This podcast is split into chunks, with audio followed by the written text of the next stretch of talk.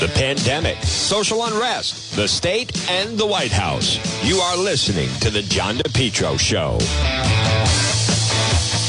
Well, folks, good afternoon. It's John DePetro on A M thirteen eighty and ninety-nine point nine F M. You can always listen online at our website, which is DePetro dot com, D E P E T R O dot com. Right now, it is one oh six, and it is a uh, very cool, enjoyable Monday, but the, the events going on in the world are uh, are obviously very, very troubling. And it's actually, uh, it's it's brutal to watch what is happening right now in Afghanistan. President Biden is coming back to the White House. He's going to be uh, speaking, coming out uh, at three forty-five this afternoon. But by all accounts, it is it is just a total disaster. This portion of the program, folks, is brought to you by Brothers Disposal. Call today for an estimate, four oh one, six eight eight, oh five one seven. Brothers, come on, Brothers. Brother, call Brothers Disposal, offering weekly trash collection services. And they have the purple roll-off dumpsters, four oh one, six eight eight, oh five one seven. You can find them on Facebook.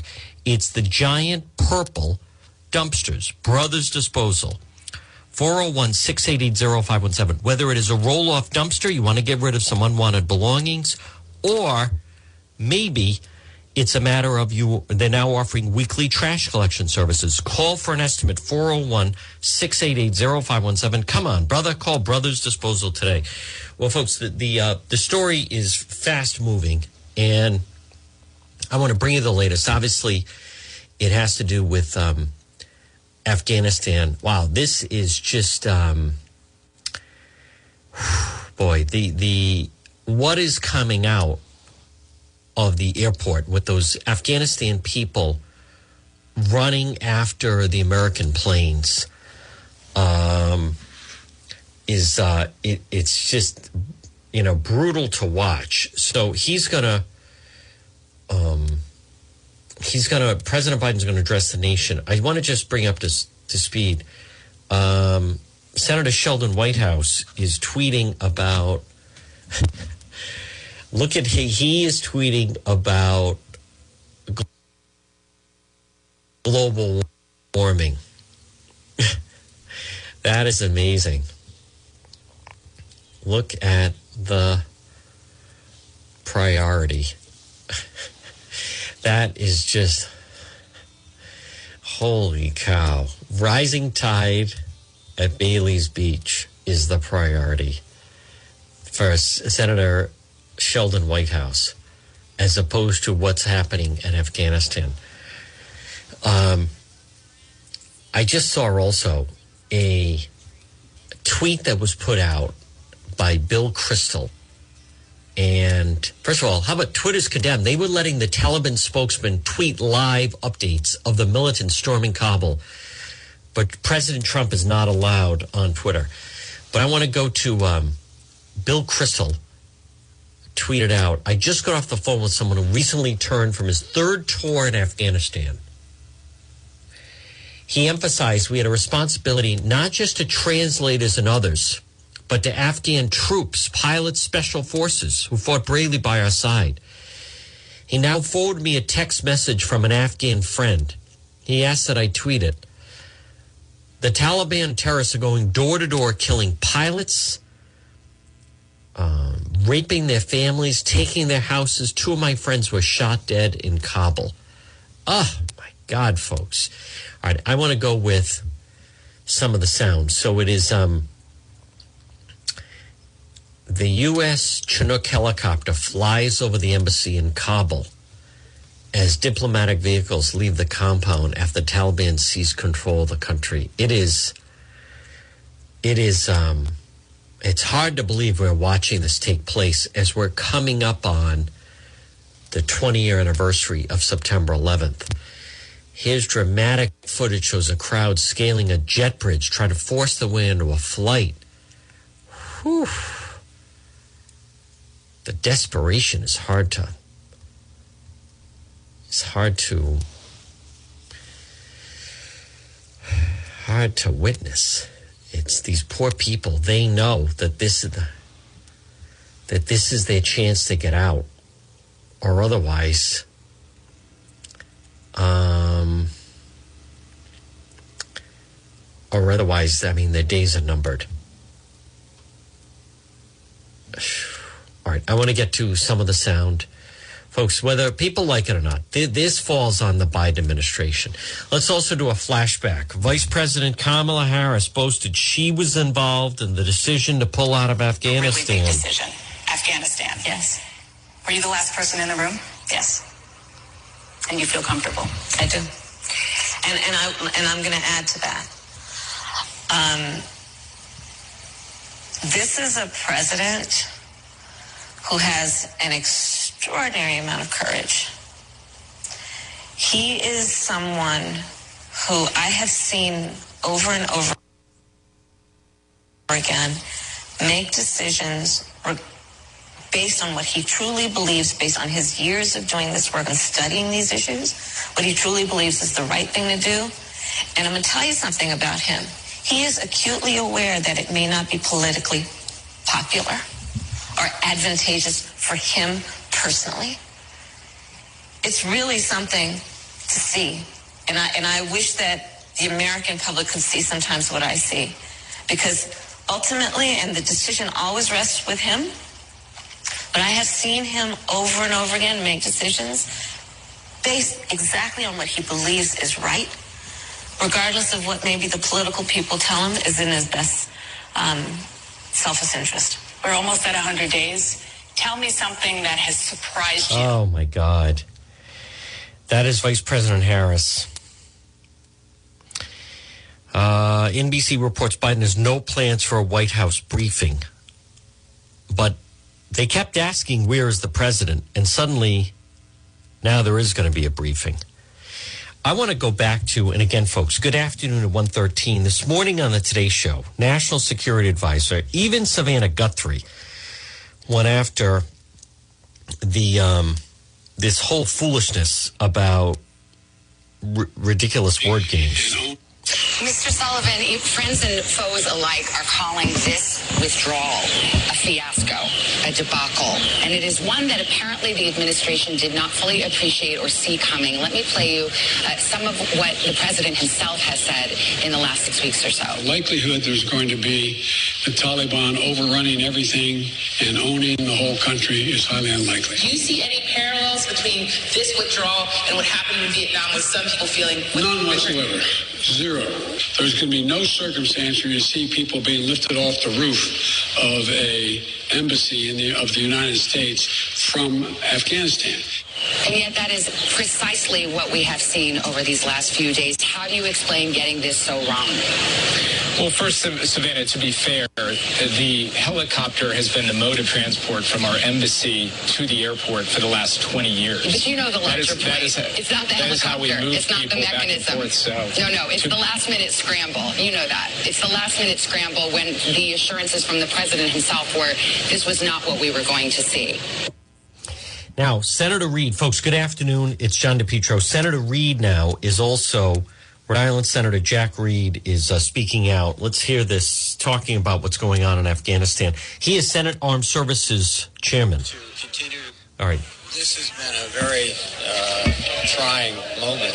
Uh, the key at this juncture is to continue to secure the airport and to safely evacuate all of our diplomatic personnel, military personnel, and also the uh, uh, Afghans who have been supporting U S efforts and international efforts over many years. Uh, at this point, I think uh,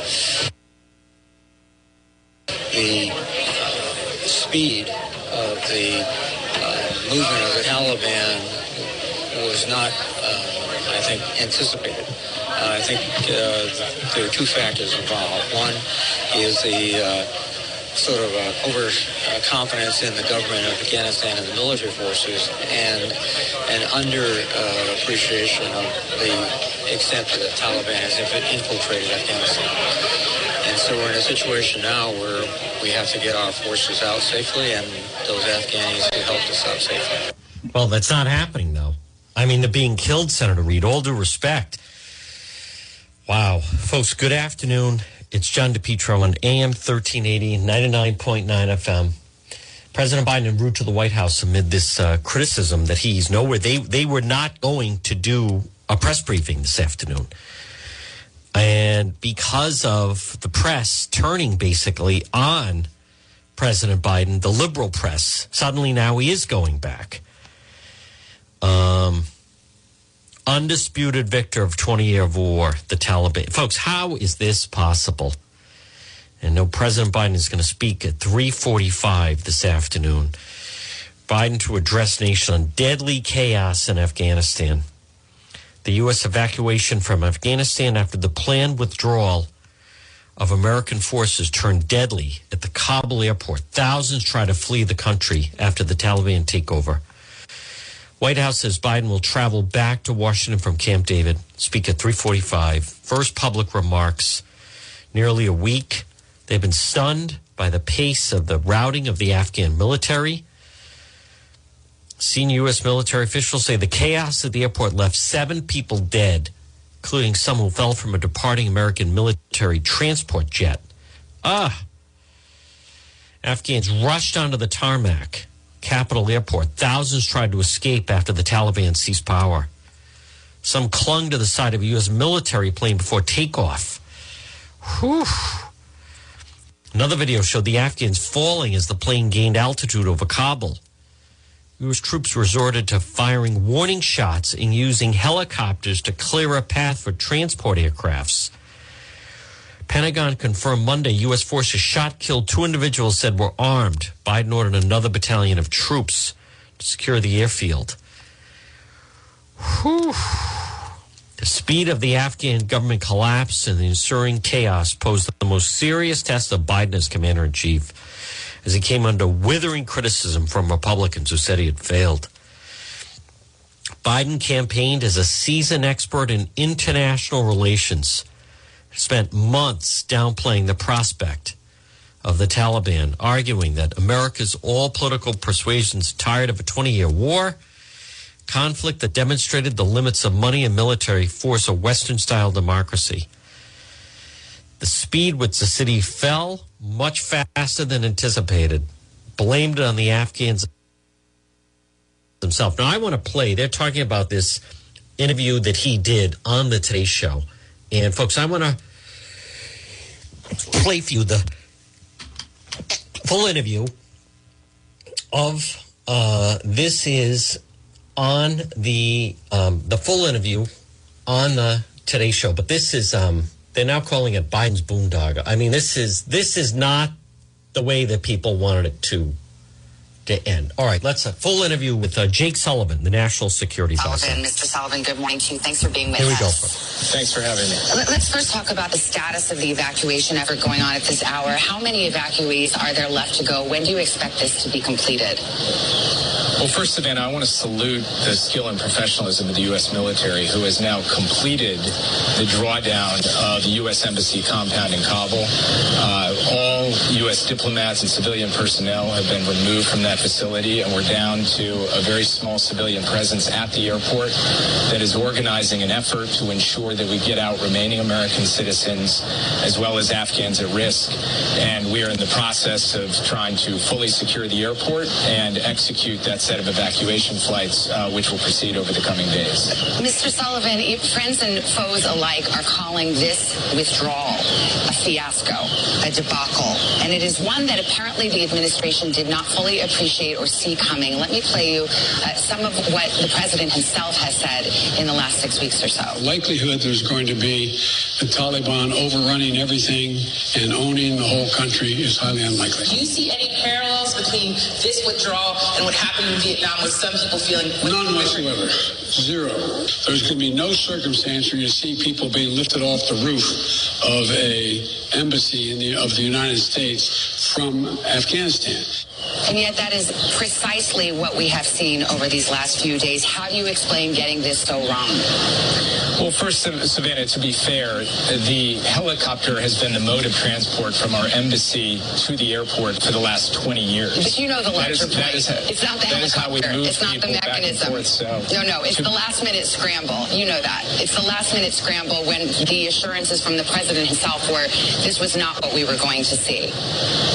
It is certainly the case that the speed with which cities fell uh, was much greater than anyone anticipated, including uh, the Afghans, uh, including uh, many of the analysts who looked hard at this problem. And the, part of the reason for that, Savannah, is because at the end of the day, despite the fact that we spent twenty years and tens of billions of dollars to give the best equipment, the best training, and the best capacity to the Afghan National Security Forces, we could not give them the will. And they ultimately decided that they would not fight for Kabul and they would not fight for the country. And that, and that opened the door. Yeah, and that the, may or may not be the, the U S to the Taliban yeah. to be able, I'm sorry, just, just to complete the thought, they, they that opened the door to the Taliban to, to come into Kabul uh, very rapidly. I guess the question had, is, why, though, did the administration not know that? I mean, that's the critical question. Question facing the president. Why did he assume that there would be this will to fight? Why was he saying, regaling reporters with how well equipped and better equipped the Afghan forces were if in the end they had no will to fight? Shouldn't we have known that? Well, what the president kept saying over and over again was that it was not inevitable that Kabul would fall, and it was not inevitable. There was the capacity to stand up and resist. That capacity didn't happen. Now, the president prepared for every Every possible contingency, including this one.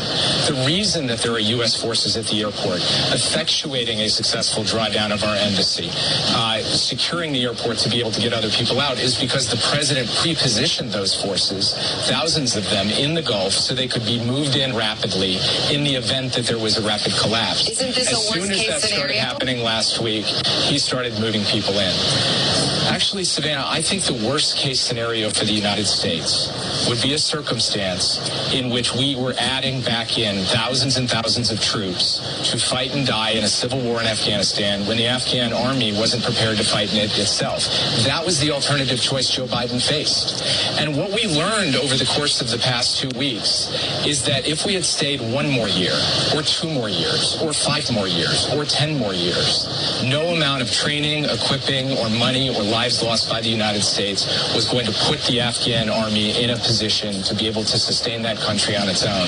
So the president had bad choices. And the choice he made, which was to bring U S forces home, to get us out of that civil war, to get our diplomats out of the embassy, and uh, to ultimately ask the Afghans to step up and fight for themselves. It is heartbreaking to see what's happening in Kabul. But the, the president had to make the best possible choice he could, and he stands by that decision. And there is no easy answer in Afghanistan. There is no question about that. But I I guess the issue before you and the administration now is why this withdrawal wasn't better executed. You made the decision in April to have this end of summer, initially nine eleven withdrawal of U S troops. Why the last minute scramble to get our Americans out of the embassy? Why haven't those Afghan civilians who supported our troops over the last twenty years, why are they still waiting, hoping to get out of this country? Why the last minute scramble just on Saturday? He added another thousand troops. Nothing about this seems like it's part of the plan. Well, first, Savannah, I think it's important to recognize that the main element of our drawdown was completed in July. We were left with a small footprint of forces at the international airport in Kabul. So what is facing us today is actually the evacuation of the embassy and civilians. And that is something that happens during uh, the context of civil conflict. We were intending to keep an embassy in Kabul uh, after our military drawdown. Drawdown. So this is not uh, the the end of our military drawdown. This is the end of our civilian drawdown, and we had to flow forces back in, as one does in any one of these evacuation-type operations, uh, where you have to remove civilians from an embassy and citizens from the country, and we had a plan in place to do that, and we are executing that. And finally, the Taliban is notoriously vicious, particularly to women and girls, and there have already been reports of surrendering soldiers being executed, of Taliban ah. commanders demanding unmarried women and girls be handed over. Are you aware of such atrocities, and what is the U S in a position to do about it? Savannah, every uh, policy decision that we take, no matter how big or how small, has human consequences, and we are aware of that, and it is heartbreaking to see what is happening in Afghanistan right now. And we will do everything in our power from the point of view of economic, diplomatic, and political tools to hold the Taliban accountable, uh, to live up to its international obligations. But the alternative that we face to physically protect people in Afghanistan was to put American men and women in large numbers back in harm's way, fighting and dying in a civil war that its own forces wouldn't fight in. That the president wasn't prepared to do. He is prepared to marshal the international community on this issue. He cares passionately about these human rights questions, uh, and we will stay oh. focused on them in the period ahead. But that was not a reason for the United States to enter a third decade of war uh, in, in the middle of an internal conflict in another country. Jake Sullivan, National Security Advisor at the White House. I know it's busy. Terrible, folks. Terrible, folks. Good afternoon at one twenty-six.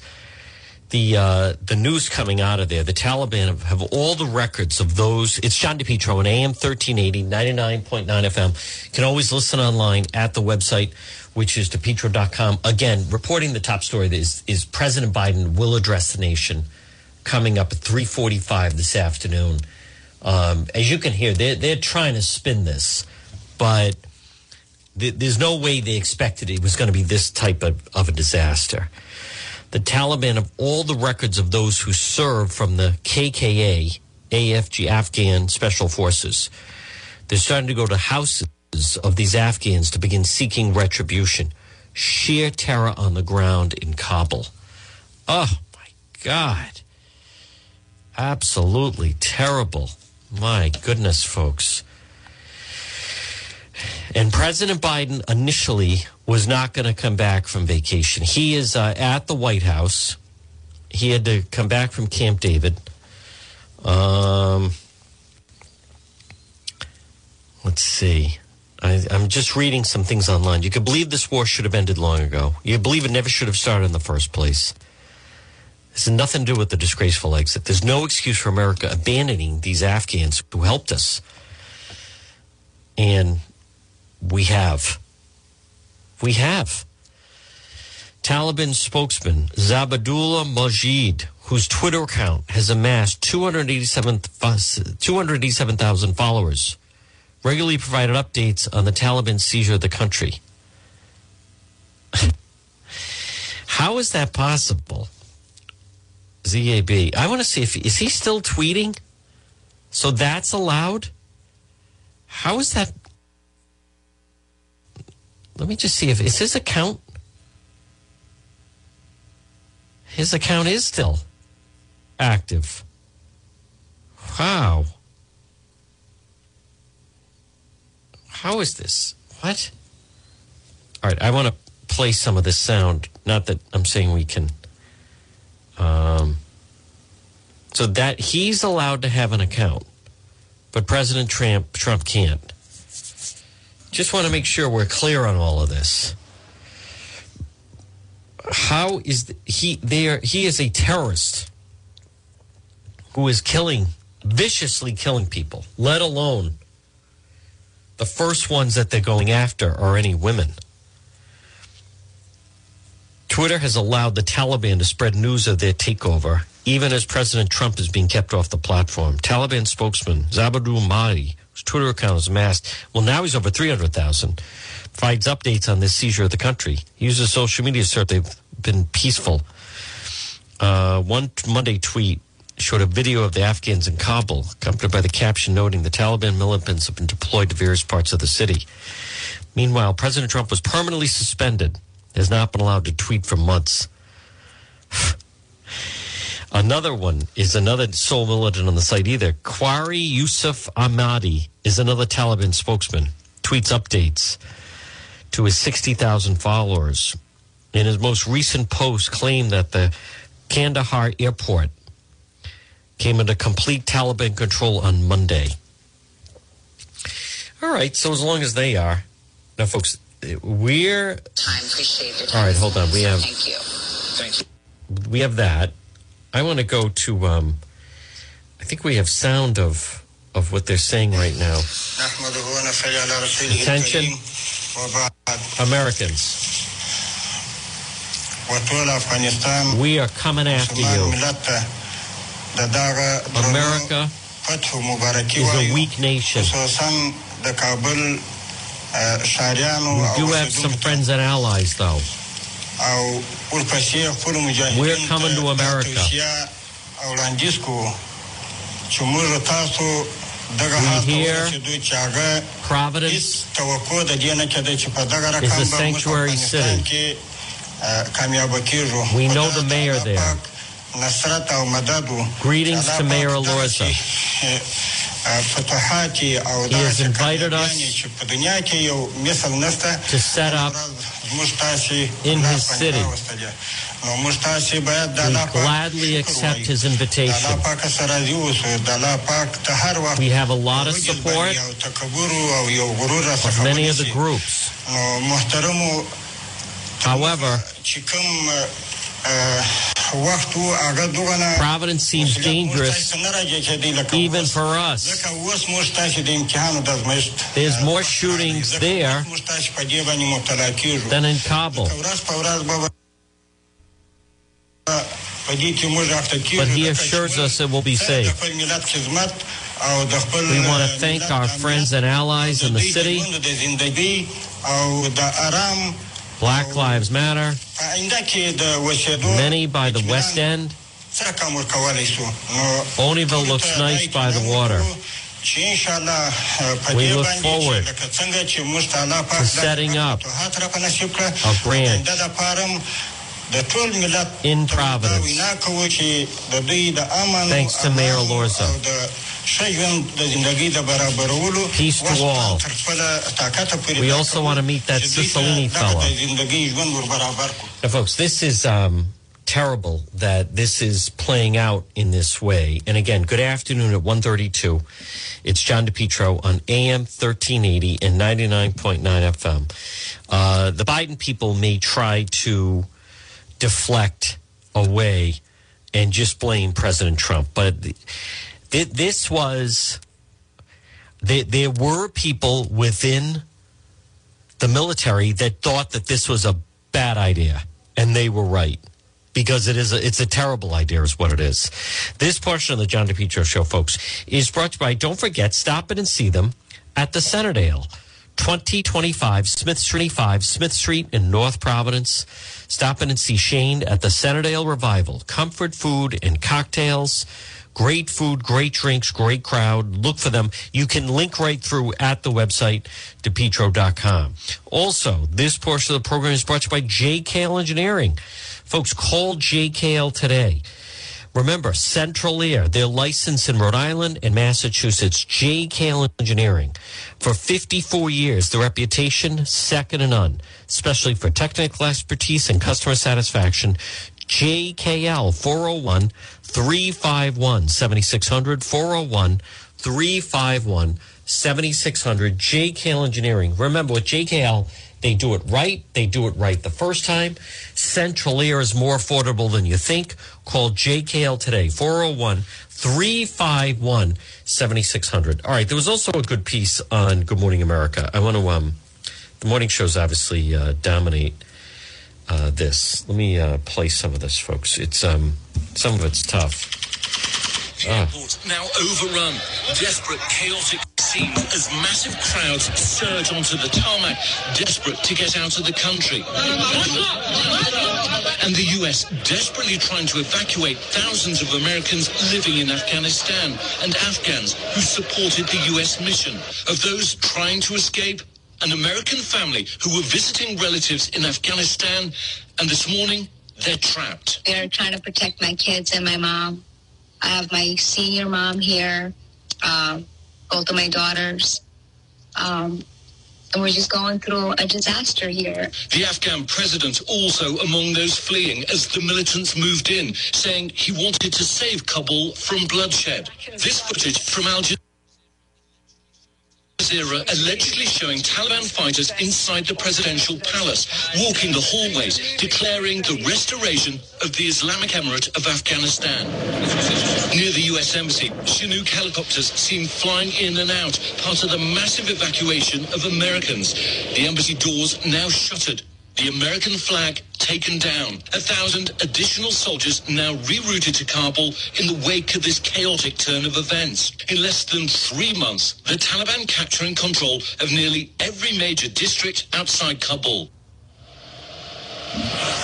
Well, we've just been out onto the streets. I can tell you it's the Taliban who are manning all the checkpoints, ah. driving around town, heavily armed in pickup trucks and Humvees. And remember, it wasn't just the Taliban. They fought alongside Al-Qaeda and other terrorist organizations who also share part in the victory this morning. And, Robin, the most striking thing out there is we didn't see one single woman. Ah. Half the population is now hiding behind closed doors. That is the new Afghanistan we leave behind. Robin. Thanks, President Biden. Nice job, President Biden. Folks, at one thirty-six, again, good afternoon. It's John DePetro. It is Monday. It is August sixteenth. This is just, um, this is absolutely just... terrible, terrible news. Now, the president will address the nation and the world really coming up, but the headlines are just brutal as far as American surrender, because that's really what it's coming down to. Um, and to see those Afghan people desperate at the airport, falling off planes, as a matter of fact. This was... Um, I want to play, again, the National Security Advisor was on C B S this morning. I want to hear some of this. Here we go. So first, I do want to salute the skill and professionalism of our military forces ah. in Afghanistan, who did complete a successful and safe drawdown of what? our embassy. Our embassy is now closed, oh. and our diplomatic presence is, presence is secure at the Kabul airport. Now our military is working to secure that airfield as civilians, desperate civilians, are going there seeking to get out, uh, to secure it so that we can run a series of evacuation flights for American citizens who are in Kabul, for uh, Afghans who have worked for us in the past and for other uh, vulnerable Afghans, and we intend to carry out those evacuation flights after securing the airport over the coming days. Are we talking dozens of Americans, hundreds of Americans? Can you put a rough number on it? I would say that in the end, we want to be moving thousands of people in total. Uh, that includes a significant number of Americans. Um, we are still doing outreach to uh, establish the total number of Americans in country. It's important to note that for weeks now, we have been communicating with Americans, telling them to leave the country, offering them loans or financing so that they could secure plane tickets if they didn't have means to do so otherwise. So we have actually been working to evacuate thousands and thousands of Americans over time. Now it's about to determining who is left uh, and who didn't heed those warnings along the way. Dick, we are looking at these unbelievable pictures of people literally hanging onto the plane as ah. it's taxiing down the runway. What do you have to say about that? What are your thoughts when you see that? Well, every time you're involved in policy, whether it's big or small, you have to remember it's about the human costs. And there are real human costs here. And seeing that image, I recognize that, and it's heartbreaking. But I also think about the human costs of the alternative, which was President Biden ordering U S forces to remain in Afghanistan, and that would have required adding thousands and thousands more U S troops in the face of a Taliban onslaught, taking casualties, and frankly, having to step up and fight for an Afghan army that was not prepared to fight for itself. President Biden was not prepared to usher in a third decade of war and put U S troops in harm's way, fighting and dying to try to hold Afghanistan together when its own armed forces would not fight to hold it together. So this is about hard choices, and the choice he made, he believes, was in the national security interest of the United States, and we have uh, that executed a drawdown of U S forces in Afghanistan and are now conducting those evacuations. But, but Jake, on this question of, of preparedness, uh, it, it would appear that the administration was not prepared for Kabul to fall this quickly and for the Taliban to overrun the country this uh, quickly. How did you get it so wrong? And, and you've been in two administrations uh, at this point advising presidents uh, on Afghanistan. When did you personally realize that the Afghan army was just not up to this fight? Well, so first, um, we always knew, uh, we're clear-eyed about the distinct possibility that Kabul would eventually fall to the Taliban. It was not an inevitability, it was a possibility. The speed was at the very fast end. It was um, not something we expected to go that quickly, but we had contingency plans in place for any eventuality, including a quick fall of Kabul. Those forces who are at the airport right now did not appear out of nowhere. President Biden pre-positioned them weeks ago in theater to be able to fly them in in the event that Kabul fell very quickly. We've secured the airport, we've secured our embassy, and we've done so in an extreme contingency, knowing before this went down that we had to be prepared to do that. Now, we had hoped that they would fight. We had hoped that they would stand up, uh, but it became clear as city after city fell that, in fact, the Afghan army was not prepared despite billions of dollars and years of training and all of the advanced capabilities we provided.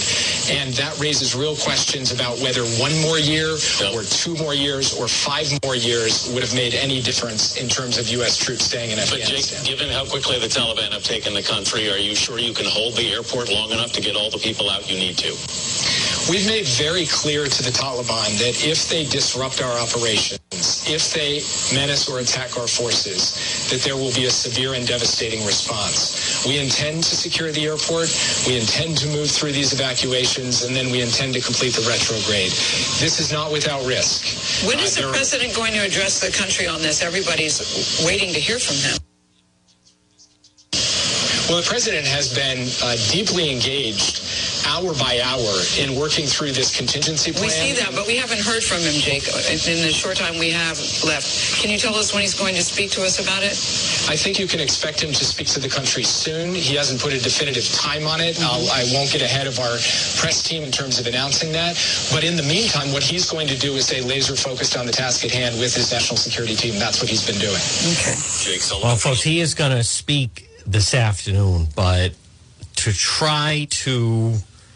Well, let me go to um, explaining how the Taliban was going to take control of Af- Afghanistan. This is more from C B S This Morning. Here we go. Fell apart in less than a month. The Taliban offensive was already underway the last time we were there. And it was triggered by President Biden's announcement that the U S troops would be pulling out as promised. The Taliban then went on the attack almost immediately, taking over large stretches of rural areas. Uh, they were surrounding these provincial capitals. It was thought then they would hold off launching an all-out assault until American forces were gone for good. But then the real blitz started just over a week ago. The first big city to fall was Kunduz. Uh, that cut off all areas to uh, north of Kabul. And that was a big victory, partly because it's where the Taliban has met resistance in the past. Then, one after another, Afghanistan's biggest cities outside of Kabul were captured. Herat to the west, Kandahar to the south, Ghazni, again, really important because it cut off the main highway uh, to the capital from the south. So Kabul wasn't surrounded, but it was certainly isolated. And one of the keys to the Taliban's success is the speed of that offensive. The Afghan military was not able to regroup and mount any serious counteroffensive. The Taliban exploited that weakness. Anthony? Charlie, you've been embedded with American forces and with the Afghan forces. We've spent billions of dollars building up the Afghan army, twenty years of training them. Why aren't they more prepared? Well, Anthony, the biggest component was the severe reduction in U S airstrikes. In the past, that's always stopped the Taliban in its tracks. And I know this may sound odd after twenty years and all that money, but the Afghan military wasn't ready for this because the model they had developed was too dependent on U S backup. And we're talking about close air support, medevac, supplies, really important.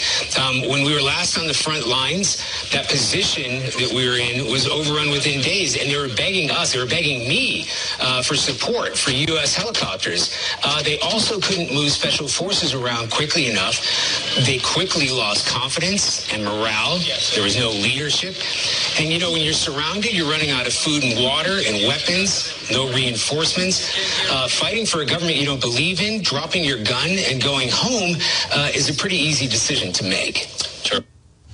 Again, folks, this is um, playing out in, in real time. And for them to, you know, to, for them to be blaming, somehow blaming like the Afghans didn't fight enough is just, it's just absurd.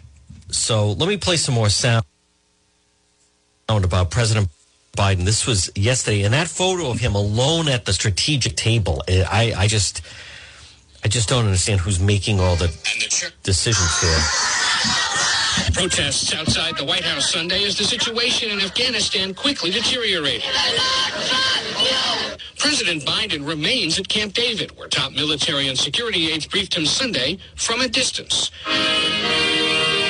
And the chairman of the Joint Chiefs of Staff, General Mark Milley, issued a dire warning to lawmakers. The Taliban's swift return to power means al-Qaeda could now reconstitute itself in Afghanistan faster than U S government estimates of two years. Secretary of State Antony Blinken was left to explain things. Like it or not, uh, there was an agreement that the forces would come out on May first. Had they not, had we not begun that process, which is what the president did, uh, and the Taliban saw, then we would have been back at war with the Taliban. Colorado Democratic Congressman Jason Crow, who served two tours of duty in Afghanistan, expressed concern. Nobody anticipated that the twenty-year buildup of an Afghan army, uh, with the hundreds of billions of dollars that we poured into it, uh, that that army would not last uh, a month. Most concerning for some critics are recent assurances that are now proven completely wrong. Mister Biden said this in July. But the likelihood there's going to be the Taliban overrunning everything and owning the whole country is highly unlikely. Seems like many in President Biden's intelligence community got this devastatingly wrong, and I think a lot of questions will be asked later about why. This is going to be a stain on this president and his presidency. On Sunday, Secretary Blinken tried redirecting the scrutiny. Uh, ultimately, it's up to the Afghans themselves. It's up to the Afghan government. It's up to the Taliban to decide the way forward for, for the country, including uh, Kabul. White House officials don't rule out the president saying more publicly about the situation in Afghanistan in the coming days, but say there are no current plans for him to do so or for him to return here to the White House from Camp David. Well, that has changed. That has changed because of those types of reports. Now, U S forces killed two gunmen at the Kabul airport. It, it is incredible how that's what now suddenly the media is focusing on. The Taliban are killing hundreds of people. And yet, you know, that's the nature of, of our media. Start the protest. I like I just got an email that the, the head of the Taliban is going to be displaying Hunter Biden artwork in, uh, in the embassy now. December... Time Magazine, December two thousand one, the Taliban's barbaric medieval rule unraveled for good last week. The last days of the Taliban. That was December of two thousand one. Wow. Now, now they're back. Who says they can't come back? Uh, Russia's embassy in Kabul said on Monday that the Afghan president had fled the country with four cars and a helicopter full of cash and to leave some money behind would not all fit in. This is most part of the corruption they're talking about. You know, this whole business of we've learned is, and this is that um, national security, we, you know, no amount of training or equipping was going to be enough. But I, I, I don't. The the argument of things, we, we now we're putting in more troops than if we had just left the troops. Taliban was founded in nineteen ninety-four. Um,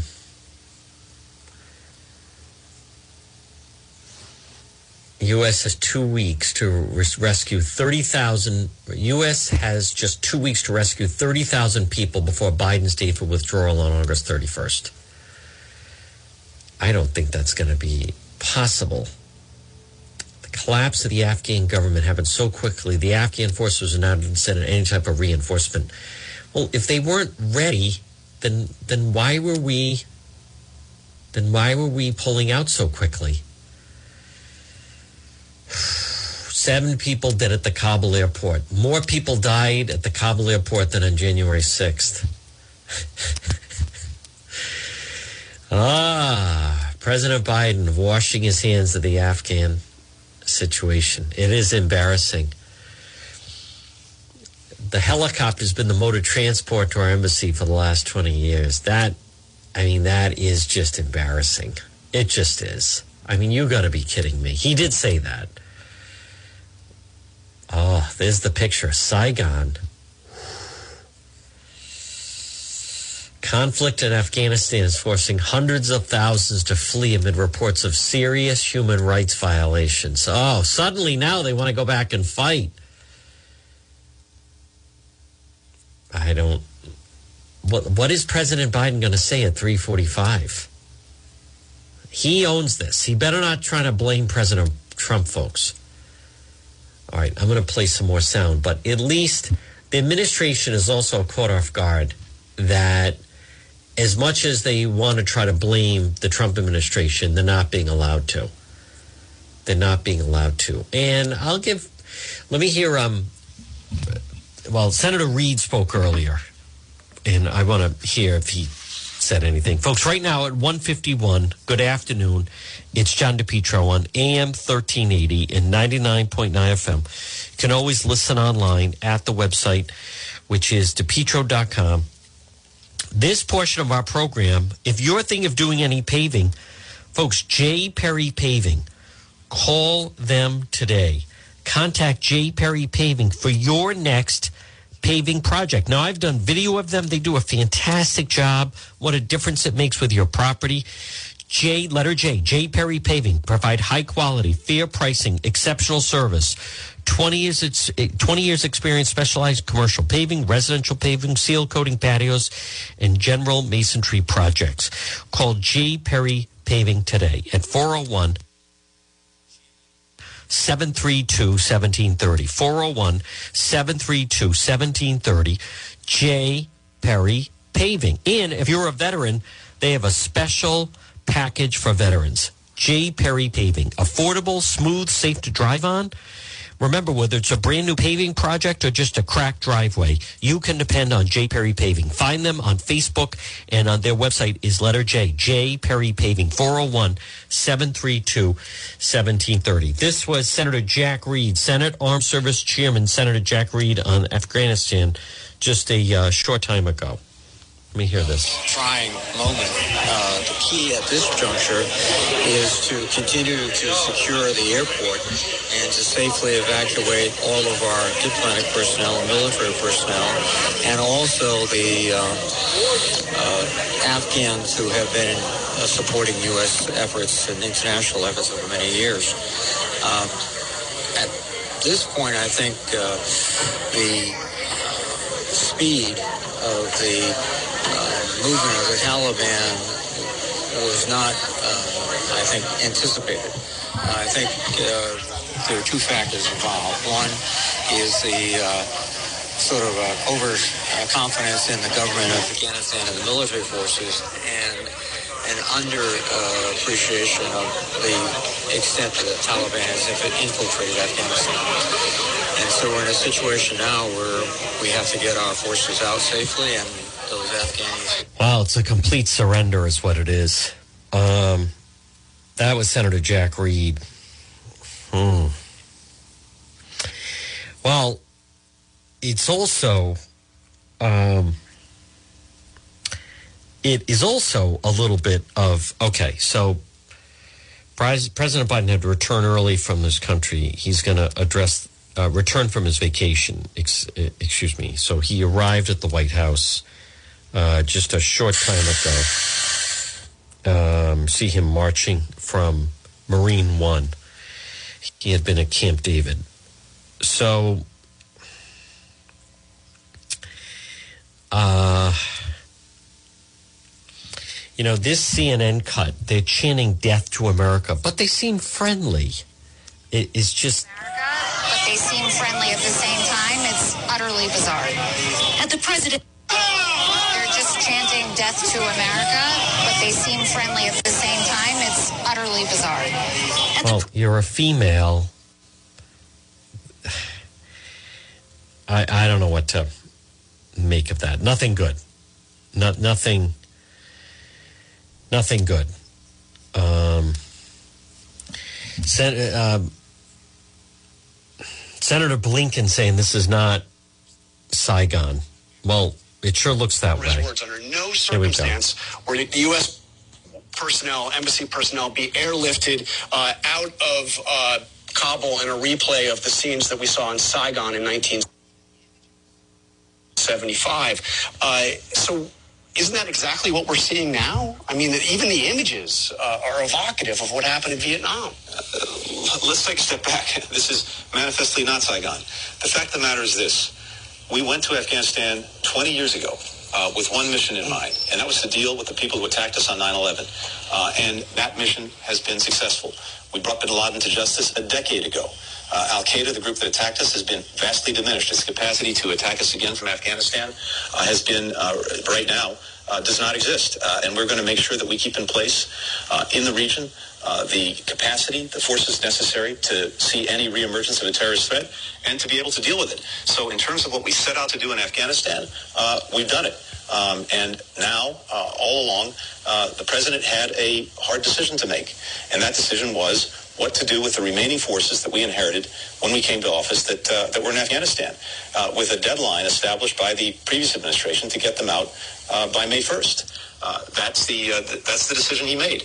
Uh, we've been in Afghanistan for twenty years, a trillion dollars, twenty-three hundred American lives lost.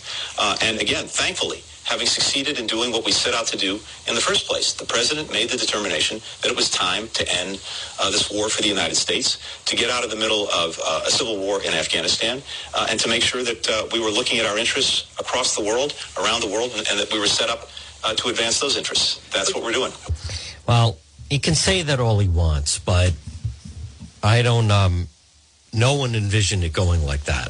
Right, folks, right now it's one fifty-six on this Monday afternoon. Folks, good afternoon. It's John DePetro on A M thirteen eighty or nine and ninety-nine point nine F M. You can always listen online at the website, which is DePetro dot com. Um, it, it, it just comes down to that this is not, did people feel like what is the point of still being there? Yes. Yes, no question. Yes, they did. But but not leaving like this. Actually, I, I don't understand. I think there were some military people saying, why? Right? That's right where we want to be. You look on the map, ha- having a base there, right next to Iran, right right next to, you know, that's a that's a next to Iraq. That's a crucial part of the world. We have troops in Germany. We have troops all over the world. We have troops right on the North-South Korea border. Why would we want to give that up? And it sounds like if the United States, not one service person has been killed in Afghanistan in the last year and a half. thirty-five hundred troops. Keep a presence, keep the Afghans in line, and keep the Taliban at bay. That's, I mean, again, that seemed like a pretty good strategy. That's not how it played out. That is certainly not how it, it played out or is playing out. But instead now, we are surrendering and fleeing the country. So, as the Wall Street Journal wrote, what the world is witnessing in, in Afghanistan, vivid, painful display, what happens when leaders in Washington, Washington delude themselves regarding persistent threats, the nature of America's enemies, and the ability to end wars simply by going home. And that's exactly what it is. And now, the fact that we lost our embassy, the fact that on the anniversary of September eleventh, the people that caused that are back in power. And these Taliban fighters, this helps them, folks. This helps them recruiting. They have become better fighters by doing that. They take over our equipment. They take over our weapons. nothing posit- positive about this in any way. Listen, it's John DePetro on this Monday. Uh, President Biden is going to speak on this coming up at three forty-five. If you would like to reach me, please visit the website, DePetro dot com. Click on Contact John. If there's breaking news, we do a Facebook Live feed. Stay tuned. You're going to hear the two o'clock news, and then it'll be the John Dion program. Folks, we'll see what happens. W N R I, Woonsocket.